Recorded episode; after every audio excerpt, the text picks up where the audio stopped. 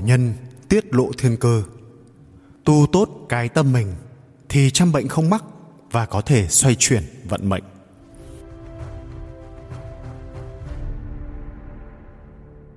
vị đại triết gia hàng đầu trong lịch sử Trung Quốc, không thể ai khác ngoài Vương Dương Minh. Nhà tư tưởng triết gia đời Minh này đã sáng lập ra thể hệ tâm học vĩ đại. Tư tưởng của ông khi mới ra đời đã có ảnh hưởng rất to lớn. Mấy trăm năm nay, tư tưởng Vương Dương Minh đã ảnh hưởng vô số người trong và ngoài Trung Quốc. Trương Cư Chính, Tăng Quốc Phiên, Trương Thái Viêm, Khang Hữu Vi, vân vân. Tất cả họ đều thọ ích từ tư tưởng của ông. Giáo sư Đại học Harvard Đỗ Duy Minh dự đoán thế kỷ 21 là thế kỷ của Vương Dương Minh. Anh hùng Nhật Bản Saiko Takamori đã nói tu luyện tâm can tất cả đều học từ Vương Dương Minh. Nhìn xem cả cuộc đời Vương Dương Minh trải qua nhiều trắc trở, các ma nạn gặp phải, người thường khó mà tưởng tượng nổi. Những kinh nghiệm trưởng thành của ông cũng chỉ ra cho chúng ta thấy khả năng vô hạn của tâm linh nhân loại, thậm chí bao gồm sức khỏe và thay đổi vận mệnh. Thiên cơ thứ nhất, tu tốt cái tâm mình có thể bách bệnh không xâm nhập được. Khi ở Kiền Châu, Trần Cửu Xuyên đổ bệnh, Vương Dương Minh nói: "Về bệnh, cái này khó đấy. Ông cảm thấy như thế nào?" Trần Cửu Xuyên nói: "Công phu thực sự rất khó." Vương Dương Minh nói: "Thường xuyên duy trì tâm tình vui vẻ, lạc quan, tức là công phu." Có lẽ mọi người trong cuộc sống hiện thực thấy rất nhiều trường hợp như thế này. Hai người mắc bệnh giống nhau, một người tính cách vui vẻ, cởi mở, một người tính cách u uất. Người tính cách vui vẻ, cởi mở, dùng tâm thái lạc quan đối đãi với bệnh tật, khẳng định so với người tính cách u uất, gặp việc thì bi quan, chắc chắn sẽ chóng khỏi bệnh hơn.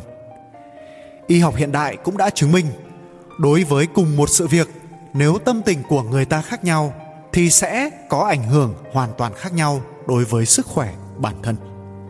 Cho dù gặp phải những việc rất khó khăn, chỉ cần tâm thái tích cực việc gì cũng nhìn thấy mặt tươi sáng của sự việc.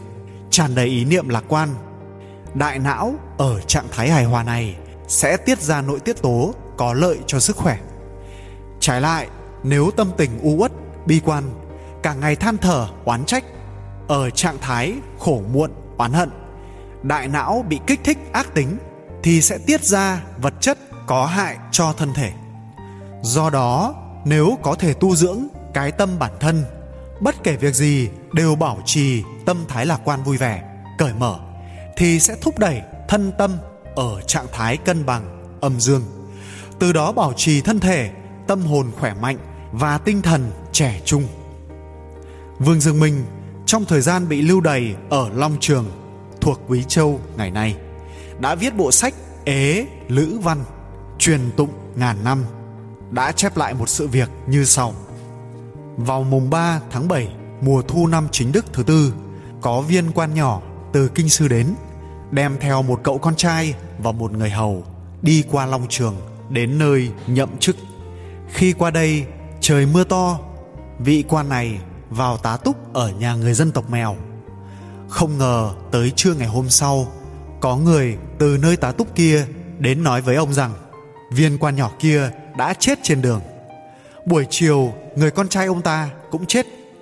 Ngày thứ ba, ngay cả người hầu cũng chết trên dốc núi. Nghe được tin này, vương dương minh vô cùng buồn rầu, lệnh cho người đem ba thi thể về chôn. Đồng thời cảm khái nói rằng, tôi đã biết trước, từ sớm rằng ông sẽ chết. Vì hai ngày hôm trước, tôi nhìn qua hàng rào, trông thấy ông nét mặt đầy ưu sầu, dáng vẻ lo lắng, ưu tư. Nếu ông thực sự quý trọng cái bổng lộc năm đấu gạo này, thì có lẽ đã vui vẻ, phấn khởi, đi nhậm chức. Tại sao lại không vui như thế này? Nên biết trên đường xa xôi rằng giặc ăn gió, nằm xương leo trèo vách núi, đi trên mỏm núi hoang cao ngất, thường đói khát, lao lực, gân cốt mệt mỏi vô cùng mà lại có chứng khí, lúc nào cũng xâm nhập thân thể. Nếu lúc đó lại có u uất, u sầu tích tụ trong lòng, nội ngoại giáp công, lẽ nào lại không chết? Khi tôi rời quê hương đến nơi này đã hai năm rồi, cũng trải qua chướng khí xâm hại, nhưng lại có thể an nhiên vô sự. Chính là bởi vì tôi luôn luôn giữ được cái tâm thế vui vẻ, khoáng đạt. Không có ngày nào bi thiết, u uất ưu sầu như ông thế này. Chính vì vương dương minh ở bất kỳ thời điểm nào đều giữ được tâm tình vui vẻ, khoan thái, khi bị giáng đầy đến long trường, nơi có hoàn cảnh vô cùng khốc liệt, những người hầu theo ông đều đổ bệnh cả. Duy chỉ có mình ông vô sự. Điều này đã chứng minh tầm quan trọng của việc giữ được tâm tình tốt. Những trải nghiệm của anh hùng dân tộc văn thiên tường có chỗ giống kinh ngạc với vương dương minh. Sau khi văn thiên tường bị quân nguyên bắt làm tù binh, trải qua 3 năm cuộc đời sống giam cầm phi nhân tính, luôn luôn cương nghị bất khuất, đồng thời đã viết tác phẩm chính khí ca lưu truyền thiên cổ. Trong chính khí ca, văn thiên tường viết, tôi bị giam ở phòng giam âm u, ẩm ướt. Cho dù vào ngày xuân nắng vàng rực rỡ bên trong vẫn tối đen như ban đêm. Thậm chí cả trâu và ngựa cũng nhốt bên trong cùng. Thứ tôi ăn là những thứ tạp nham như cho gà, cho chim ăn. Hễ đến mùa mưa hoặc thời tiết có sương, trong phòng giam bốn bề ngấm nước, mặt đất nổi lên những rãnh nước gồ ghề. Trong hoàn cảnh khốc liệt như thế, hết giá buốt lại nóng nực. Cũng thật ngạc nhiên, tôi lại chẳng có bất kỳ bệnh tật gì ở đây, làm gì có kỹ xảo gì đâu. Chỉ là thân tôi có chính khí lớn lao. Các loại tà bệnh không thể nào xâm nhập vào thân và tâm tôi được. Có thể thấy, ảnh hưởng của tâm đối với cá nhân là vô cùng to lớn. Có lúc thậm chí còn liên quan đến sống chết. Do đó, muốn có cuộc đời mạnh khỏe, vui vẻ, mấu chốt chính là ở chỗ dẫn dắt và nắm bắt tâm thế bản thân như thế nào? Trong hoàn cảnh xã hội hiện nay, cạnh tranh khốc liệt chưa từng có. Nội tâm mọi người đều bị các áp lực, các loại xâm chiếm, nhiễu loạn. Áp lực lớn đến một mức nhất định thì sẽ gây tổn hại nghiêm trọng đến sức khỏe của thân và tâm. Khi xuất hiện tình huống này, chúng ta cần kịp thời điều chỉnh trạng thái của thân và tâm của bản thân.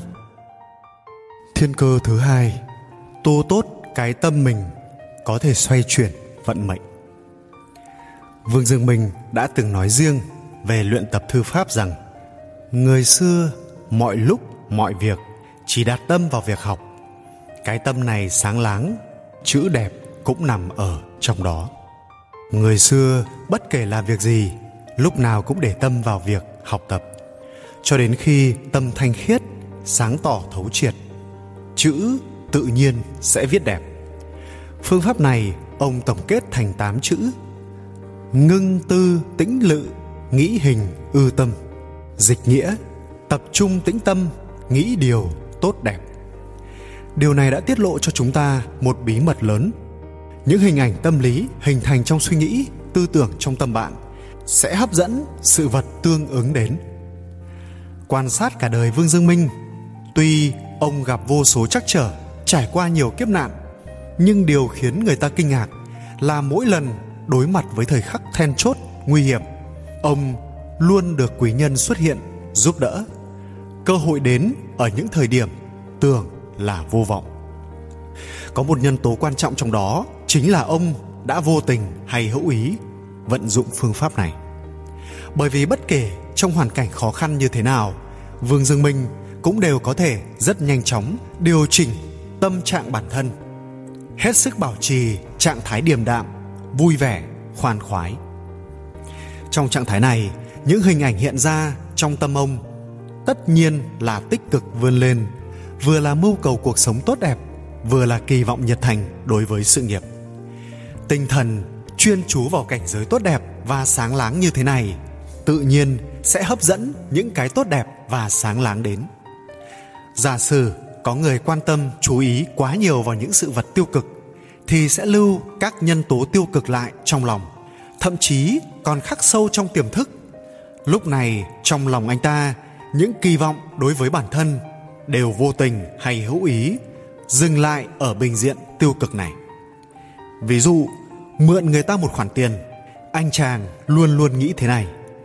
Cuộc sống thật khó khăn, không biết lúc nào mới kiếm đủ khoản tiền này để sớm trả cho người ta nhỉ? Vân vân. Trong lòng luôn suy nghĩ u uất. Như vậy, trong não sẽ xuất hiện hình ảnh tâm lý, cuộc sống khó khăn, tiền rất khó kiếm.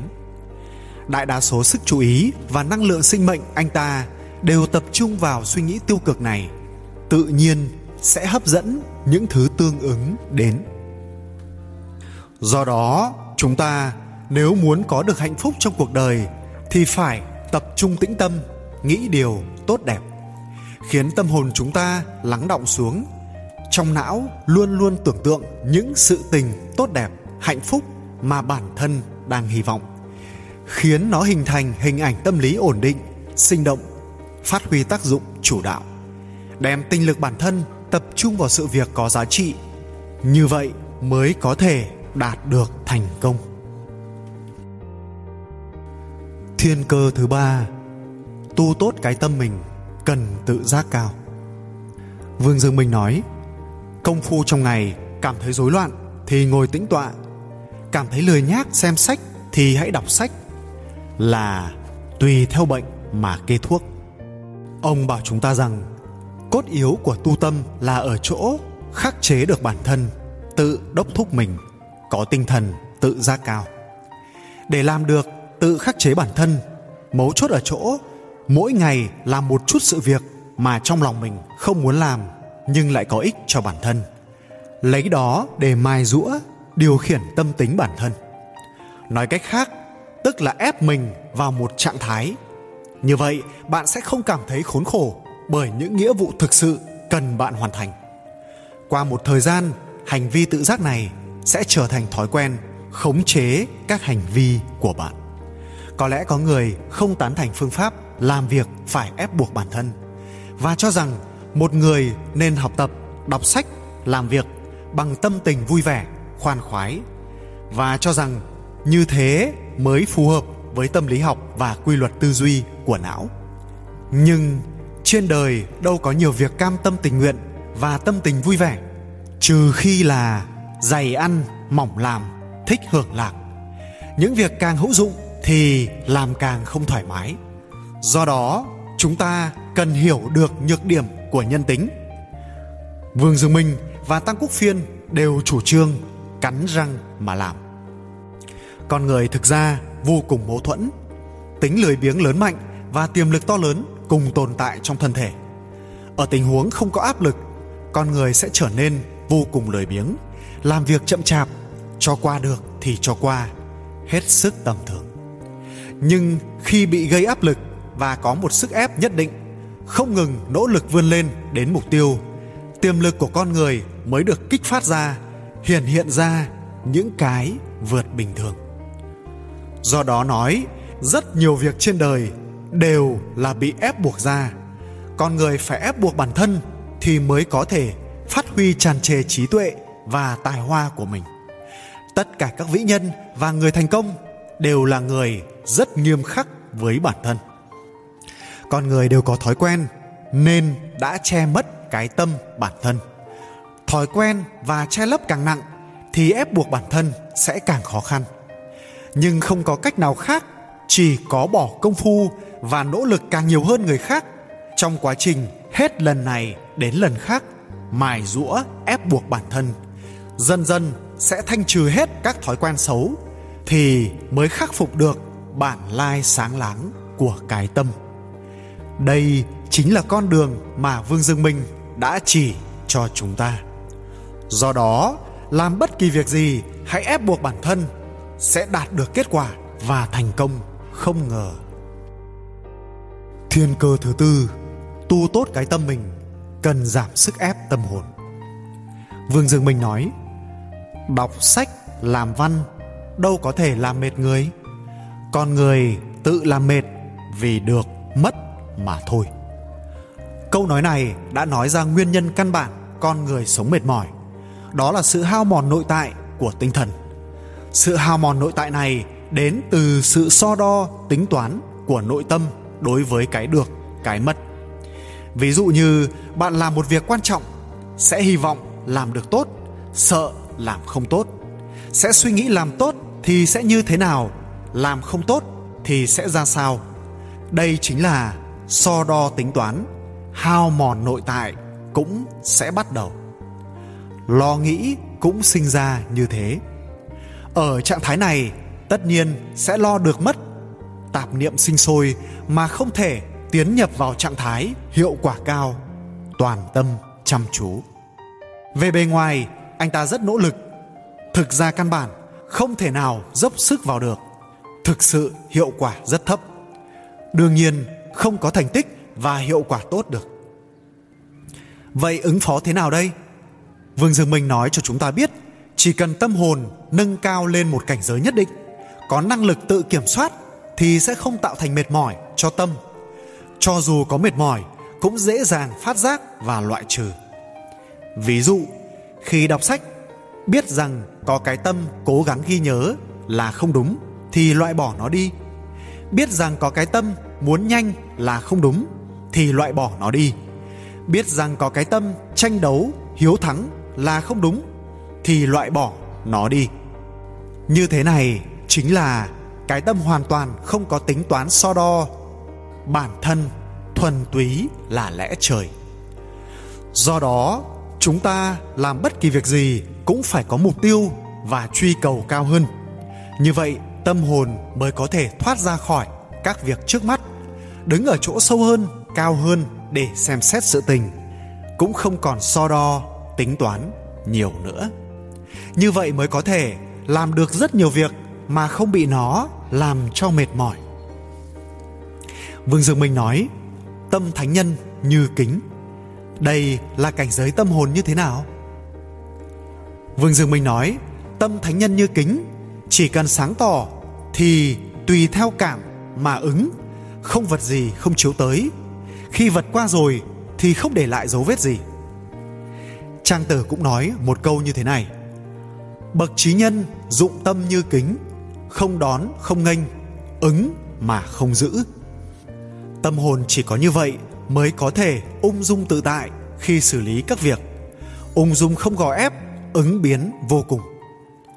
Trong thời đại bùng nổ thông tin, nhịp sống ngày càng nhanh, như hiện nay, chúng ta rất cần trạng thái, tâm như kính này, mới có thể sống nhẹ nhàng, vui vẻ một chút. Con người ngày nay đều truy cầu, mọi việc đều nhanh chóng. Nhưng cổ nhân có câu, dục tốc tắc bất đạt. Muốn nhanh thì không đạt được. Do đó, chúng ta muốn nhanh thì sẽ làm mất đi năng lực bình tĩnh, thong dong xử lý vấn đề và sẽ khiến ta cảm thấy khó khăn, thống khổ. Điều đó sẽ khiến chúng ta đối đãi với cuộc sống bằng tâm tình càng xấu hơn, rơi vào vòng tuần hoàn ác tính. Thực ra tâm hồn chúng ta vốn có năng lực và trí tuệ đáng kinh ngạc.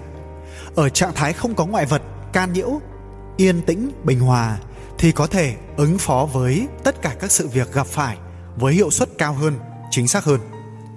Làm thế nào mới có thể có được trạng thái này? Đáp án chính xác là một chữ nhàn. Bạch nham tùng nói, cứ ở yên đấy, uống trà, nhìn bốn mùa biến hóa, đều bị coi là việc vô dụng, đều không làm. Vậy việc hữu dụng làm thế nào mà nâng cao được đây? Mọi người có thời gian sáng tạo hay không? Hễ có thời gian là chúng ta móc điện thoại di động ra. Thời gian lập tức bị chiếm dụng. Điện thoại di động lấy đi sự nhàn rỗi của con người và cũng lấy đi sức sáng tạo đi kèm với nhàn rỗi. Rất nhiều suy nghĩ của chúng ta đều được nảy sinh trong thời gian ở yên uống trà. Trái lại, thời gian bận rộn thì sẽ không nghĩ ra được việc gì. Nhàn có hai loại. Một loại là người nhàn, tâm cũng nhàn. Cho bản thân một chút thời gian thoát thân ra khỏi bận rộn. Một loại là người bận, tâm cũng bận. Điều này cần dựa vào cái nhàn của con người để tu dưỡng. Bất kể loại nhàn nào, thực tế đều có lợi đối với chúng ta. Đây chính là điều trang tử nói.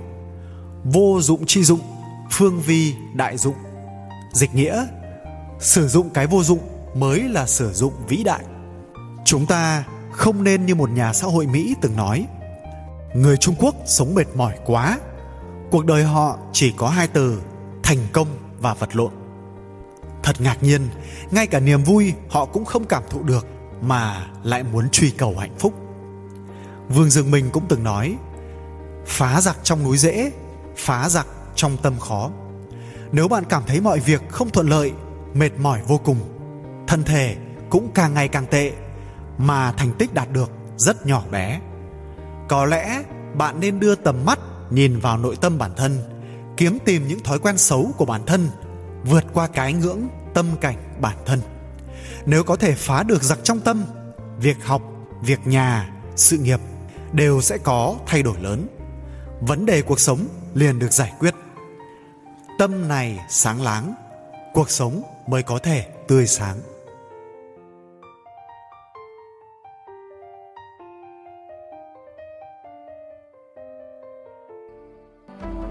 Cảm ơn các bạn đã theo dõi video.